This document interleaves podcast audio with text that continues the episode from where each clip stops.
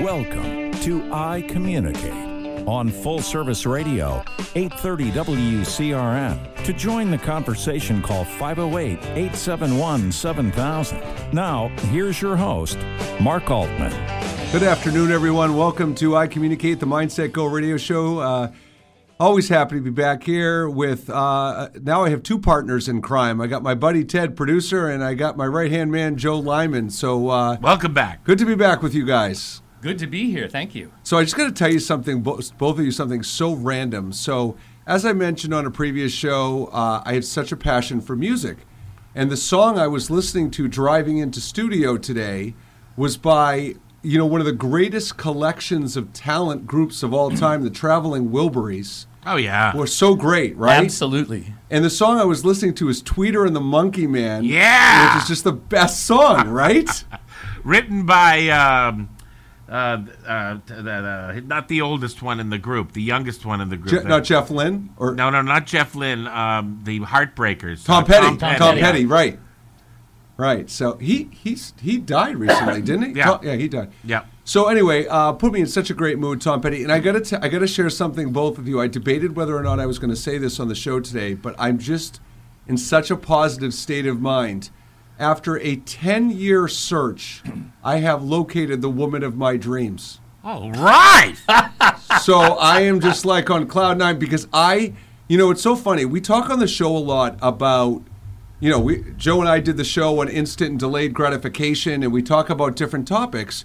And I think one of the hardest things to do with relationships and people is to be patient, you know, and to allow things to evolve and to and not settle and go forward. And I and I feel like so much of what I've tried to do over the course of my life is to uh, believe in high standards in relationships and want the best. And so, and so, yeah, I met this woman. She's amazing. So I'm just super fired up these days.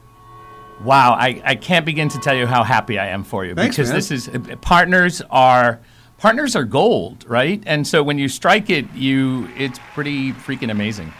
That's great. I, I, you know what? I will accept my standing ovation for that. If it was a standing ovation, I don't even know if it was a standing ovation, but well, you just got to look at the studio audience. You know, we, we we pay them to be here. it's unbelievable. I can't even believe how many people were here today when Joe and I showed up. It was crazy. Well, when they knew you were coming, they gave us the money back. Right, right. Oh, jeez. Good Lord. Uh, okay, so here we are. So, you know, one of the things we try to do on this show is, you know, we really, you know, I think about topics and I try to be a little bit outside the box. You know, we're always trying to focus on topics around communication, around leadership, emotional intelligence, sales, things like that. We always want it to revolve around that because you know, Joe and I are big advocates of we want to make sure we're adding value to people and so on and so forth.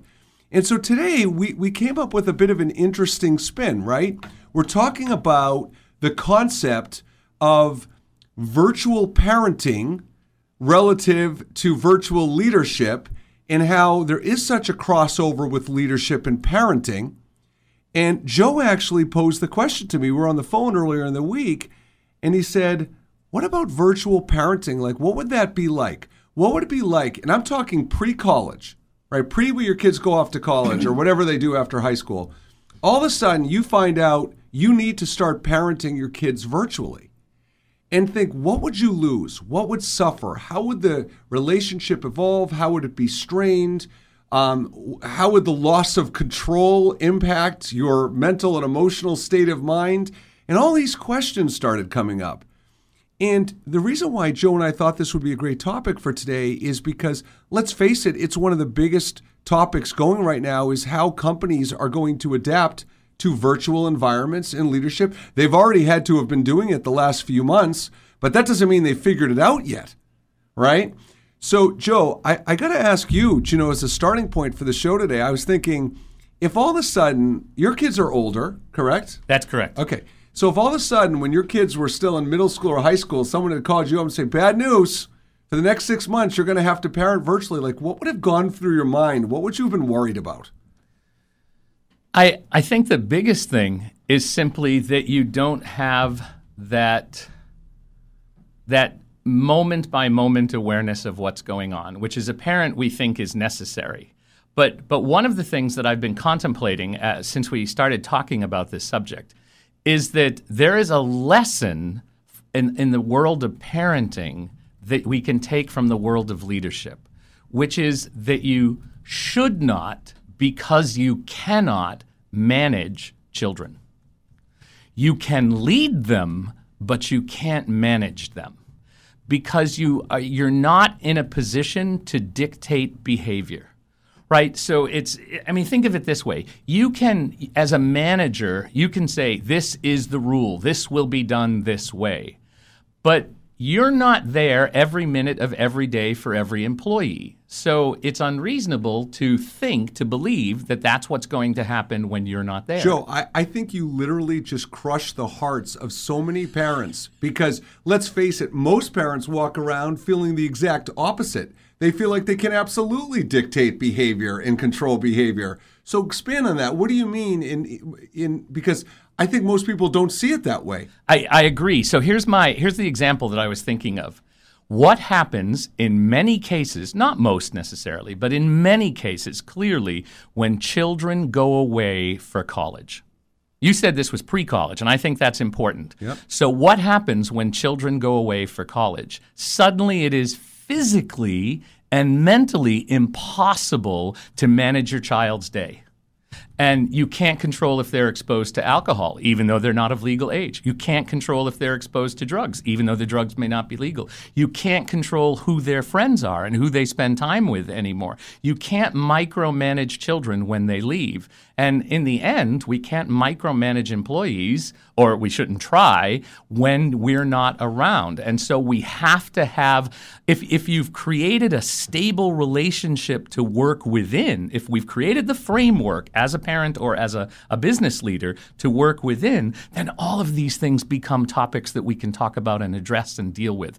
But otherwise, what you get is the phenomenon that I think we're experiencing nowadays. I mean, I lived in Wisconsin for many years, and we're the number one state in America in very many not so good ways. Number one state for binge drinking, number one state for DUIs, number one state for a lot of alcohol related problems. But that part of that problem is that now I'm away from parental authority or just authority for the first time and I can explore. But if if we haven't created the construct, the framework for our children and our employees to explore within, then we may find we may have a bit of a shock. Well, before I even respond to that, I have to tell you, you're reminding me when you were giving me the statistics of Wisconsin. You remind me of an old Saturday Night Live skit when Phil Hartman played Bill Clinton. And by the way, I rest in peace, Phil Hartman. I loved him. He was the best. Tremendous. And I remember there was a skit when they had him going into a McDonald's restaurant as Bill Clinton, and a, a voter came up to him and asked a question, and, and in Bill Clinton's voice, he said, "You know, I want to tell you, Arkansas is 47th in literacy in the United States." so, anyways, um, so listen, you know, here's here's what's interesting to me, Joe, about what you're saying. Um, you know, when when kids go off to college, and I see this as such a tie into leadership. So many parents feel this empty nest this sense of loss, right? Absolutely. And so what's interesting is I see it as, and I've had two of my kids go, go to college. I still have one, but I see it as a transition as opposed to a loss. So when you have kids in high school, you've de- they've developed a dependence on you. You've developed uh, a, feeling of control over them, and all of a sudden they're not going to be coming to you necessarily for the same things they already did you, you, you know, what you can depend on, what they can depend on. And here's the point I'm trying to make. It almost seems like when you become a virtual parent at the college level, it's a point of transition, not a point of loss. And one of the things about being an effective parent, Joe, that so is about being an effective leader that I think people miss all the time is don't you feel like as a parent, you always have to stay one step ahead of your kids? You know, your kids are always evolving. You can't keep using, the, they, they can start to tune you out if they hear the same things over and over. So I see this virtual piece as not a loss of control or a loss of, it's, it's, it's an ad- adaptation, it's a transition. And frankly, I think those are great things. I think that actually can make you a better leader and a better parent. I, I, would absolutely agree. And I think the key is exactly what you just said. I think the word is transition right? If we think of virtual as a loss, either as a parent or as a as, as a business leader. That if, if we think if we think of these things as a loss instead of a transition, then we're gonna uh, it, it, it's going to. This is one of the things that I want us to get into at one point is the idea of what what what does our mindset become. If I think I'm losing something, I'm losing control, I'm losing connection, I'm losing their love, I'm losing something, right? Fill in the blank, whatever it is I'm losing. If I think I'm losing it, then that's going to be one of the really big determinant factors into how I address the situation. Okay, and on that note, before we go to break, I just want to warn our listeners if you change the dial or if you stop listening to the show, that will be a loss, not a transition. okay, so thank you for listening to the Mindset Go radio show. We'll be right back after the break.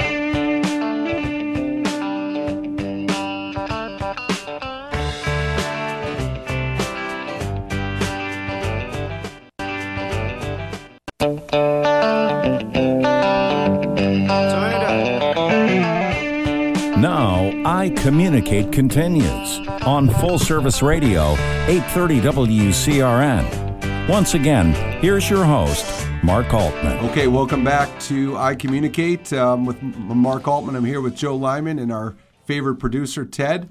And, you know, I, I, I, Joe really, I thought, beautifully alluded to it in our last segment, talking about mindset. And what's interesting um, is one of the things about mindset that I get aggravated about especially with kids in schools, is you know schools are always touting a growth mindset. We should have a growth mindset around the social emotional learning and growth mindset. And I really get annoyed when I go into school and see core values plastered on the wall like eye candy. It's just so annoying because I, I never see any enforcing of those core values, but that's for another day. Where I'm going with this is for those of you who don't know what growth mindset is, it means, well, it means a lot of things but it means learning from your mistakes, embracing mistakes, growing from your mistakes, and things like that, to put it in simple terms for now. Um, I use, when I do training, I often use the expression an applicability mindset. I want people, when they learn something, to be thinking about how they can apply what they learned and be in that frame of mind. And when I was actually I was reading a blog this morning that talked about having a choice mindset. And what I like about the term choice mindset is let's face it, we have choices. Every day we make decisions and choices about what we do. So, with that said, Joe, we could talk all day long about certain competencies and things that involve with virtual leadership, but your point is it all starts with mindset. So, talk about that a bit. Well, I mean, you were you were just touching on a subject, and you talk about applicability, and you talk about the, what's on the walls in the schools. But there's, in my opinion, what I've seen is that there's an element missing to this conversation in many cases. So we talk about we want children to to attempt, and and we tell them that it's okay to fail. But what we don't tell them in in many, if not most cases, un- unfortunately, this is a little bit of a reflection on, on not just public education, but the way we raise children and, and employees in general, if I can use that word, um, is that we don't tell them that it's okay to fail it's not okay to stop if you fail. In order for failure to become useful and valuable, you have to continue to success. Right, and and what we've discovered over the last roughly over the last five to ten years in terms of neurological activity and neuroplasticity, and there's some wonderful books about uh, about this topic by Carol Dweck and some other authors, is that it is actually um, affecting your brain in a very positive way if you encounter difficulties and continue and push through them. Okay, so Joe, here's the question, right? So when I think of all the change that everybody's experiencing with in their individual lives, their families, the world, so on and so forth. So picture this, picture I'm a leader at a company. I'm in the process of transitioning to learning a whole new set of skills and competencies around virtual leadership. Could you walk through our audience around if the mindset isn't right, what are the side effects of how it affects them being effective leader if they can't get their mindset right? I think the first problem is that they're going to fail to see options right? We as human beings suffer from either a mild case of tunnel vision or a major case of tunnel vision.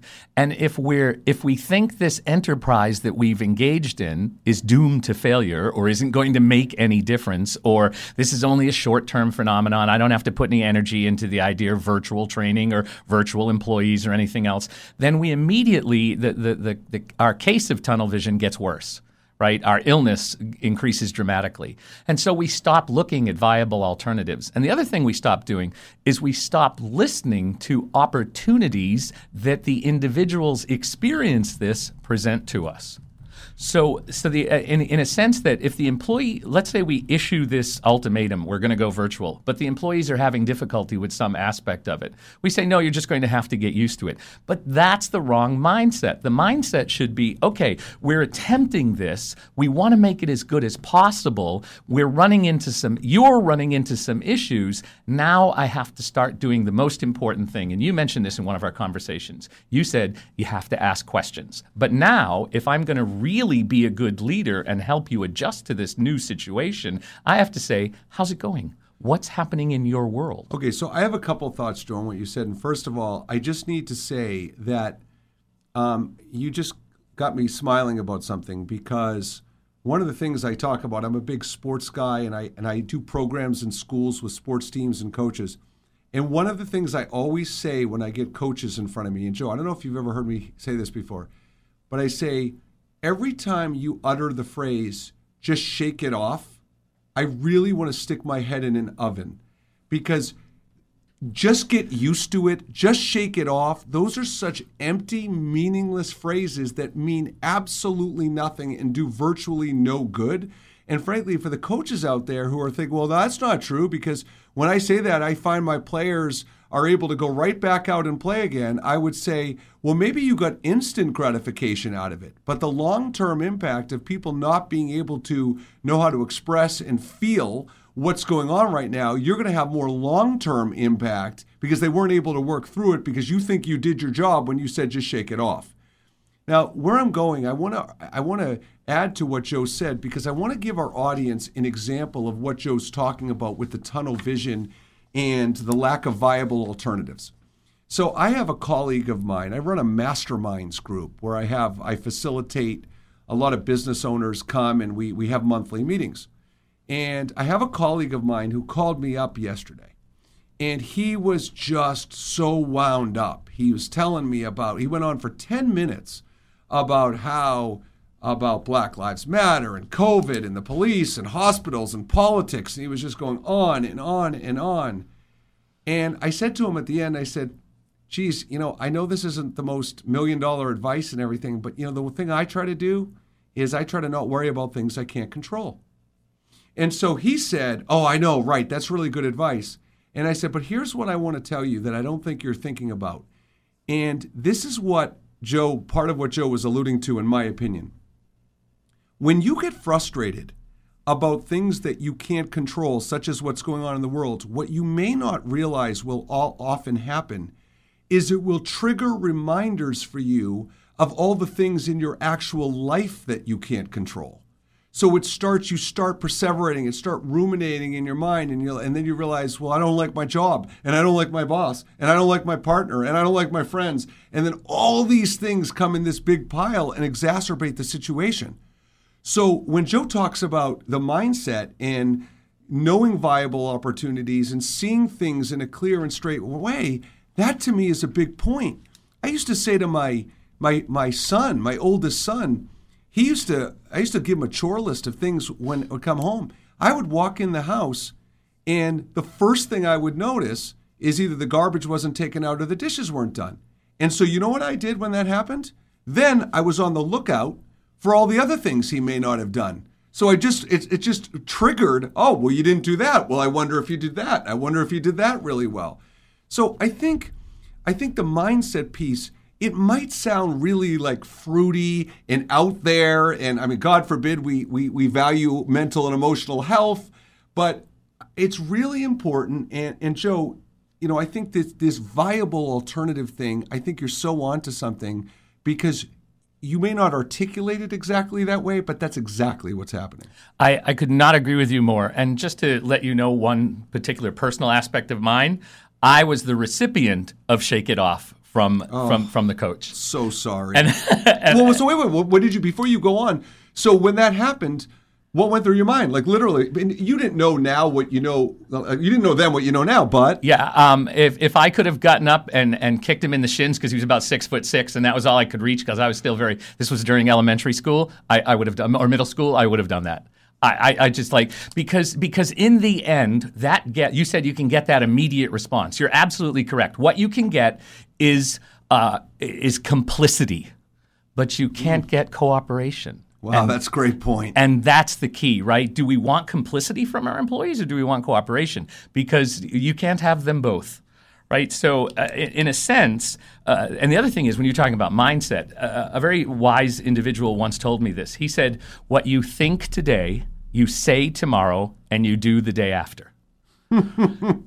And as a result, if you come home with the mindset on Monday of checking to see if he dumped the trash, of checking to see if the dishes are done, then you're going to start to get into that. And then by the end of the week, you're going to have created that habit, that pattern, and you, you're going to have this systematic idea of your job now as dad is to make sure he did his chores. Except that that's about 2% of the dad job. Well, and a final thought as we go into our second break is I think I think part of it too is like you know when your mind is not right and you know if your attitude isn't in the right place or you're not thinking clearly or you're so dwelling in in, in your your fear around change or your adaptation to change, you just can't be as an effective professional or person as you'd like to be, whether you're a leader or not.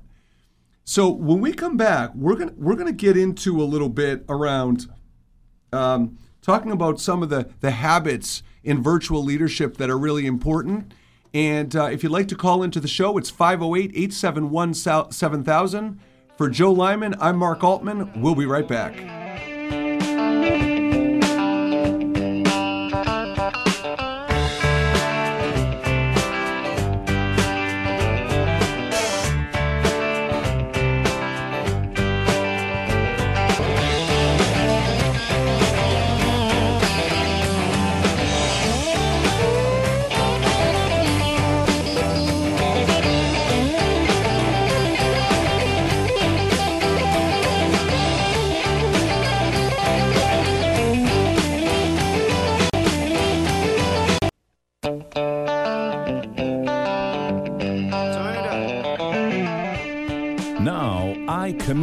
Continues on Full Service Radio, 830 WCRN. Once again, here's your host, Mark Altman. Okay, welcome back to I Communicate again. If you'd like to call into the show, it's 508 871 7000. And I know this is going to shock our audience, but Joe seems to have a different opinion than me about something. I can't even imagine someone could disagree with me. So, Joe, What? what what's Ted? Can you imagine this? Oh, well, well, bring it on. I want to hear. what's I this wanna- all yeah. about? Okay, I, go I'm, ahead. I'm a little afraid now. Okay. I have my finger on the button. So, so you, you said something that was interesting. As you started to say, you know when your mind is like this that it creates problems. And and as you were, you know how your head moves faster than your mouth does sometimes. As you said that first part, my my instinctive reaction was, yeah, but we don't know our mind. And and you're I think you are absolutely correct when you when you notice that people who notice this realize they have a problem. They realize they're thinking of it in through tunnel vision, right? Through blinders. They're looking at it in a certain way. But my observation is that all too often we don't notice how we're looking at things. We don't notice how closed off our mindset has uh, allowed us to become. Right? You you come home, you see the dishes aren't done, the, the trash isn't done, but that becomes the focus. But that's not the point. And in fact, that's never the point in the workplace. no. It's not about the specific particular in- instance in, in 99 out of 100 times. But are we understanding what people are going through? Are we understanding what they have to deal with in their workplace situation? And now the changes of working from home. Imagine your three year old walks in on you 52 times a day. Well, that's that's actually a perfect segue because you know when I, when I hear Joe talk about that, you know one of the things about this virtual transition is this bucket of guidance, or excuse me, um, support, feedback, guidance, right? Because there's an out of sight, out of mind element that goes on, right? Which is what we were talking about at the top of the show. So now, now let's take virtual leadership out, out of the equation for a second. Let's just talk about leadership in general. Okay. So to me, how many of you listeners out there have actually asked your team what they need for support and guidance? Like just actually ask an open-ended question. Like, so you know, you're working on projects, you're working on tasks, you have different challenges. How can I best su- provide support and guidance as you go through this? And part of the problem with the question is that most people, many people, struggle to advocate for themselves, even recognize when they need help, when they should be asking for help, if they want help. And so this is one of the challenges, Joe, that I see around you. You know, you're talking about an awareness element, which is so critical. But how does the leader who is used to walking by someone's office and popping in and saying something or asking a question, or they can pop by your office, now they actually have to prioritize FaceTime or they have to prioritize the support element of their job. And to me, that that's mindfulness to a T. Well, I, I, think you hit on it directly. And I mean, think about it as trainers, and, and, this is something that I will often ask a group of people that I'm working with if I'm facilitating. And I will say, if if you're if if I have put three of the people in the room asleep uh, to sleep, if I have killed two by PowerPoint, and four of them have left to go to the restroom and didn't return, but the manager, the boss, the CEO walks into the room at the end of the day and says, "Hey, everybody, how was the training?" They will all go, "Wow, this was great! Yeah, yeah, thanks so much for the, for for a good day of training," because we don't create an open conversation and that becomes part of the problem. You said people sometimes have difficulty advocating for themselves, and in the workplace, this becomes a phenomenon that must be uh, that we have to have an awareness of, and that we have to be dealing with. Because if if you as a manager are going to ask the question, "How can I help you do your job? How can I help support you? What can I do to help you do your job better?" and ask it and get a real answer instead of, "No, no, everything's good," because who wants to be the one to go, uh, "I'm having a tough tough time with this. You know, when Alan Mulally first took control of Ford Motor Company, he would do the EVPs and the SVPs. Now, mind you, this is a multi-billion dollar multinational mm. corporation, yeah. and these guys are, you know, the highest paid executives in the company. And he said, "What I want everybody to do is to bring their concerns in folders." He said, "If it's if it's everything's great, it should be in a green folder. If there are things that are questions, uh, please bring it in a yellow folder. And if there are problems, please use a red folder." But for the first three meetings, every folder was green. Well, okay, so so Ted, I want to ask you a question. Sure. I want to ask you when you hear the word, let's play word association for a minute because okay. we're going to build off what Joe was just talking about. The word accountability. What immediately pops into your mind when you think of accountability? Responsibility. Regarding actions and words. Okay. And don't you don't you guys feel we often tie in accountability? It's it's most often around mistake making. You know, owning mistakes and not making excuses and being responsible for that. Would you agree that's a common bucket of accountability? I, I think when that's speaking about the past. Yes. Yep. And I think that's key. So Mulally actually looked around the room on the third week and said, Guys, let me see if I understand this. We're scheduled to lose $18 billion this year, and nobody has a red folder? I mean, this and, and you, these are guys who get paid to fix mistakes. And they were reluctant to be the first person to show the new leader that there was some aspect in their part of the organization that needed help or. Oh, you've work. heard about kill the messenger, right? Exactly. Well, and so this is what I wanted to bring up is so accountability is often around actions. But I want to talk about accountability around behaviors, specific behaviors because as a virtual leader or as a parent, you have to be responsible for knowing what your team needs. You have to be responsible for not being out of sight, out of mind. So it's not that you're necessarily making a tangible mistake if you're not meeting with your team on a regular basis, because let's face it, everybody has different values of how to lead and how to manage. But that's just a different kind of accountability is being responsible for your behaviors, knowing the things that you're selflessly you need to do for your children or your team or whatever. But I don't think we think about accountability in that way enough. Well, no, and I think Ted hit it exactly when he said we talk about the past, right? I mean, the average human being spends so much time contemplating the past, which they can't change, or worrying about the future, which isn't written in stone in any way, shape, or form, that they fail to see the opportunities that confront them in the present. And, and this is, I think, exactly what we're talking about here. I mean, even the idea of how we hold people accountable. You know, as a sports guy, you may be familiar with this. Tom Landry, when he took over the, uh, the Dallas Cowboys, he had a completely different perspective. They were using game films. Every, every football coach used game films, but they were looking at the mistakes that they had made. Landry did it from an, the exact other side of the picture.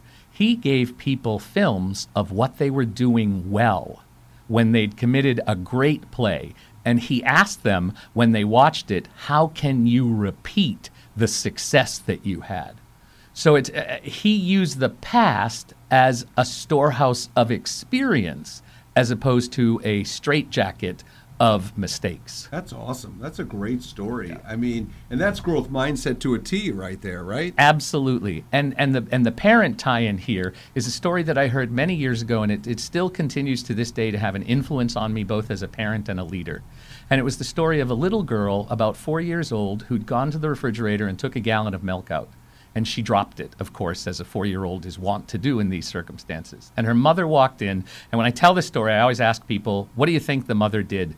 And the answers range from, you know, uh, selling the child uh, to uh, you know into economic slavery to you know spanking her to whatever but what this parent did was very different she said well why don't you and i clean up the milk she says and then what we'll do is we'll take a gallon jug and we'll fill it full of water and we'll go outside in the backyard and we'll see if we can work on a strategy that will help you hold the milk jug when it's full without spilling it. Well, I, you know, I, I think ultimately what it comes down to is, you know, when we talk about comparing leadership and parenting, there are so many facets. And, you know, one of the ones I want to get to a little bit is setting expectations because one of the challenges I think in communication, which creates so much communication ambiguity, is um, effectively setting expectations. And one of the things that I see happen a lot is we will express frustration with others. And let me give you an example. Um, productivity, right? If you're not in front of someone, you don't see them coming in early and leaving late, there starts to become huge questions of productivity. What are they doing at home? Are they really working? Are they playing with their kids? Are they outside on walks? What are they doing? And so what I see happen, guys, is when it comes to setting expectations, we will tend we will recognize we've become frustrated about something. But then we'll we'll have that inner voice conversation. We'll go, well, I don't I don't think I'm going to bring it up. I don't want to be a micromanager or I don't want to be that person. I don't want to pick that battle. And so we just convince ourselves to not even address our frustration. Now, this may happen two, three, four times, and by the fourth fourth time, our level of frustration's up here, and then you're now communicating from a level four point of frustration where if you had just articulated your expectations and your concerns from the get-go, it would have saved everybody a whole a whole hell of a problem. So point I'm making is I think this this aspect of setting expectations is from a virtual point of view, if you are walking around your office questioning people's productivity, are do are they doing their job, are they contributing, then what I say to you is this problem existed long before virtual leadership came into effect, long before COVID came, because that tells me you didn't do a good job establishing expectations when they were at the office, never mind when they weren't. And that is, I think, spot on in terms of uh, um, the reality of our situation today. Somebody said recently, uh, referring to the broader social situation, that COVID didn't create anything, it simply revealed things. Oh, I love that. And, and I think there's a, a very real aspect of this in management. V- virtual management doesn't, doesn't create new problems uh, it, it may create some issues of its own, but it doesn't so much create new problems as it does reveal underlying ones that we haven't been addressing. And and while you were talking, and and actually you, you just inspired me. I hope sometime we'll do a show on feedback because It, it, it's this is a huge deal because one of the things that often happens in the scenario you described, somebody's operating at level four frustration levels, right? I mean, this is where they start to need a hazmat suit before they can talk to people. True. Um, they have decided to pick the most wrong time to have the conversation that you can imagine. Like the last moment, the last time, the, the, the last, um, what's what I'm looking for here? Uh, the, this is not the opportunity to do this. You need to pick a time when there's nothing on the table, when you are not emotionally distraught. If you're angry that an employee has come in late, the time to have the conversation is not the fourth or fifth or sixth time the employee comes in late. You are in no emotional uh, composition to be able to have this conversation because you've been thinking about it for the last five times they came in late, and now you're going to act on it. But the problem is, it's exactly the wrong time to do it. Joe, as usual, you beautifully segue topics for us. So we're going to go into our break. And when we come back, we're going to talk about leadership restraint. For Joe Lyman, I'm Mark Altman. We'll be right back.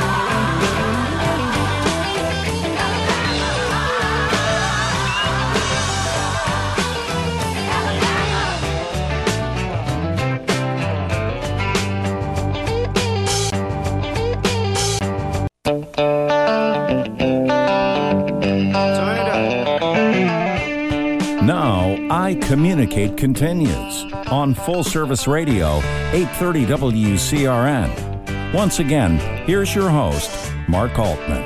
Okay, welcome back to I Communicate here with Joseph Lyman and uh, my buddy and producer Ted. And, you know, before we get into this segment, I just want to remind everybody, you know, we do get emails from time to time. I get shout outs on social media. You know, what we do at Mindset Go is we really help people at a very high level improve their communication skills.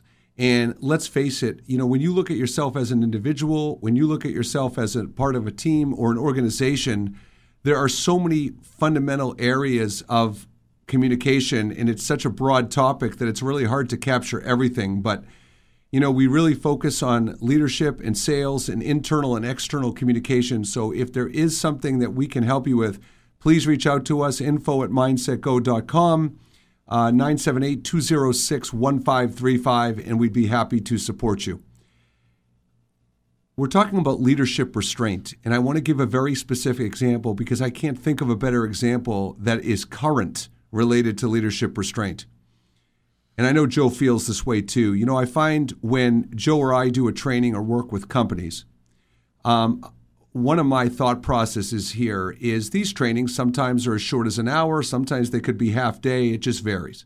But the point is, when you are sitting in a learning environment for a long period of time, it really takes you out of your comfort zone regardless because you can't do your normal habits you normally do, which may be to check your phone every minute or check your email or so on and so forth.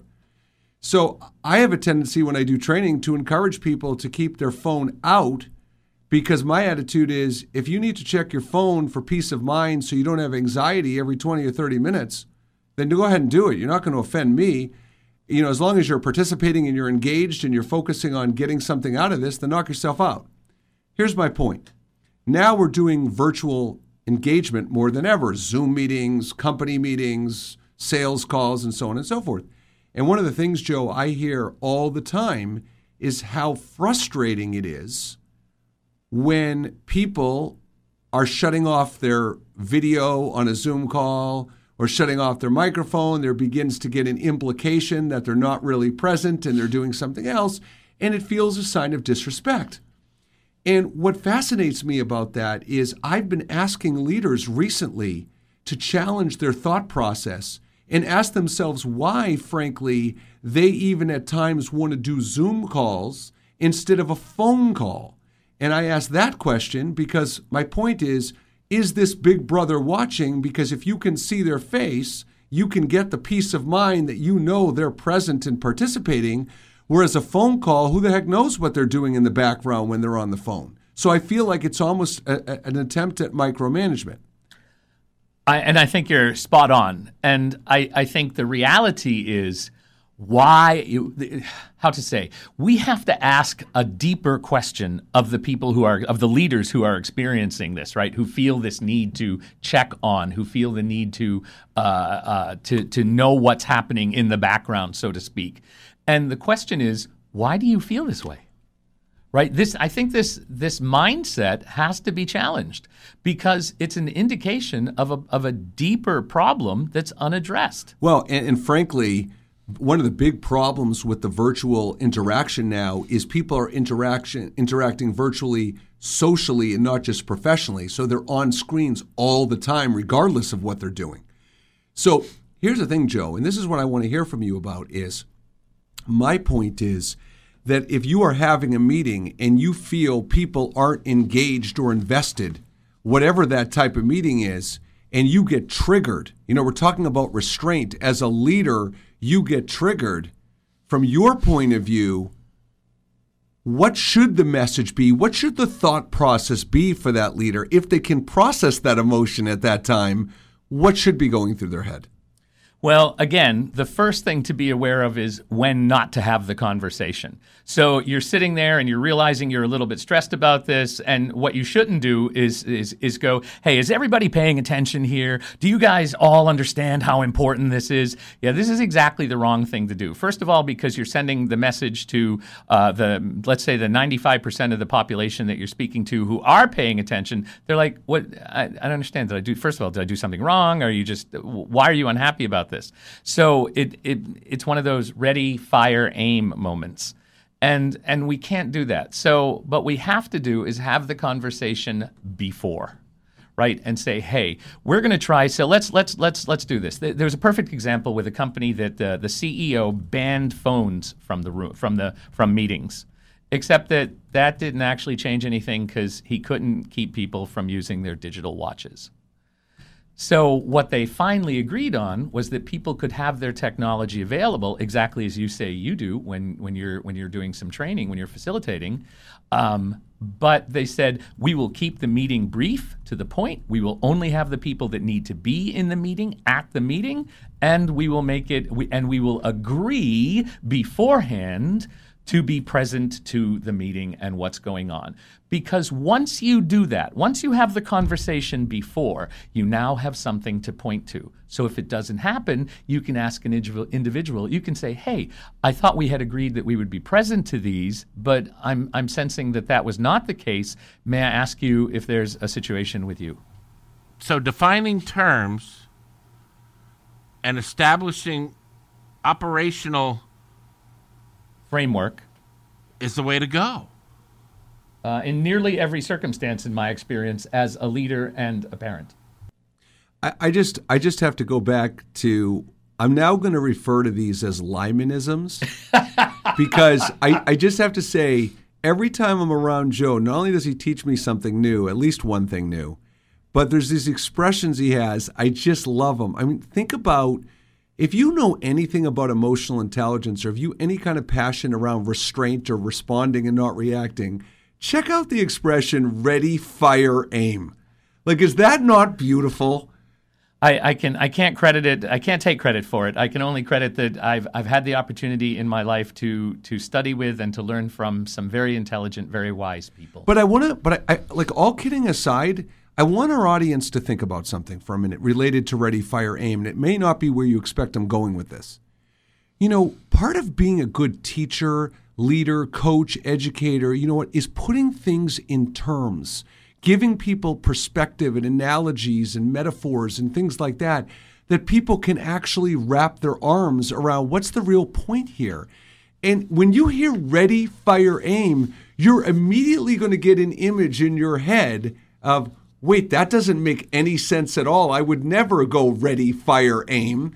But people do ready, fire, aim all the time and lack the emotional intelligence to do anything different. So, you know, I, I Joe, I have to tell you, you know, I often say th- there are pr- there are three things that if this is all I wanted to teach people, I could get rich instantly if I really enjoyed these three things. One of them is business writing because there's such a ridiculously huge need to be an effective and creative writer, especially from a sales and marketing perspective. One of them is time management. And one of them, which f- flies under the radar a lot, is storytelling. And the problem with storytelling, Joe, and let's end on this today. I want to get your feedback on this. You know what I think the biggest problem with storytelling beyond the obvious is? It's the word. Because when people hear storytelling, they picture sitting on their grandfather's lap and hearing a 20 minute long story, and they don't realize stories don't have to go on forever and ever and ever. It could be an anecdote, it could be a brief story, and whatever. And I think there's like a stigma around the word storytelling. Uh, I think you're correct. And I, the, on the plus side, on the positive side, I think people are recognizing the value of storytelling in uh, not only in the workplace but in personal lives as well. And what m- many people may not be aware of is that the human mind thinks in pictures. We don't have words, we just have images. So when you can tell someone a story, you help them create the image that you're that, that you're trying to, to to convey to them in the simplest, easily most easily understood manner. And you know, it's interesting. We were talking about words earlier, but as, as I'm sure our, our listeners can be aware that you and I talk about what we're going to talk about beforehand and we send things back and forth. And you sent something to me that I, I, I think I would be remiss if I didn't include at the end of this. Uh, you said that there are there are really a handful of things we have to do, and they were show them you care, make them feel safe, make them feel confident, develop them, and believe in them. And if there's anything that, that applies to children and employees, it's all of those. Well said, Joe. Great. I, I can't say anything to top that. That's a phenomenal way to end the show. So, Joe, thanks again for joining us. Ted, thank you for everything you do. Uh, for Mark Altman, just again, if you ever want to contact us at Mindset Go, talk about the show, anything you need, info at mindsetgo.com, 978 206 1535. Ted, left on Spitbrook, right on Daniel Webster. yes, sir. We'll see you next week.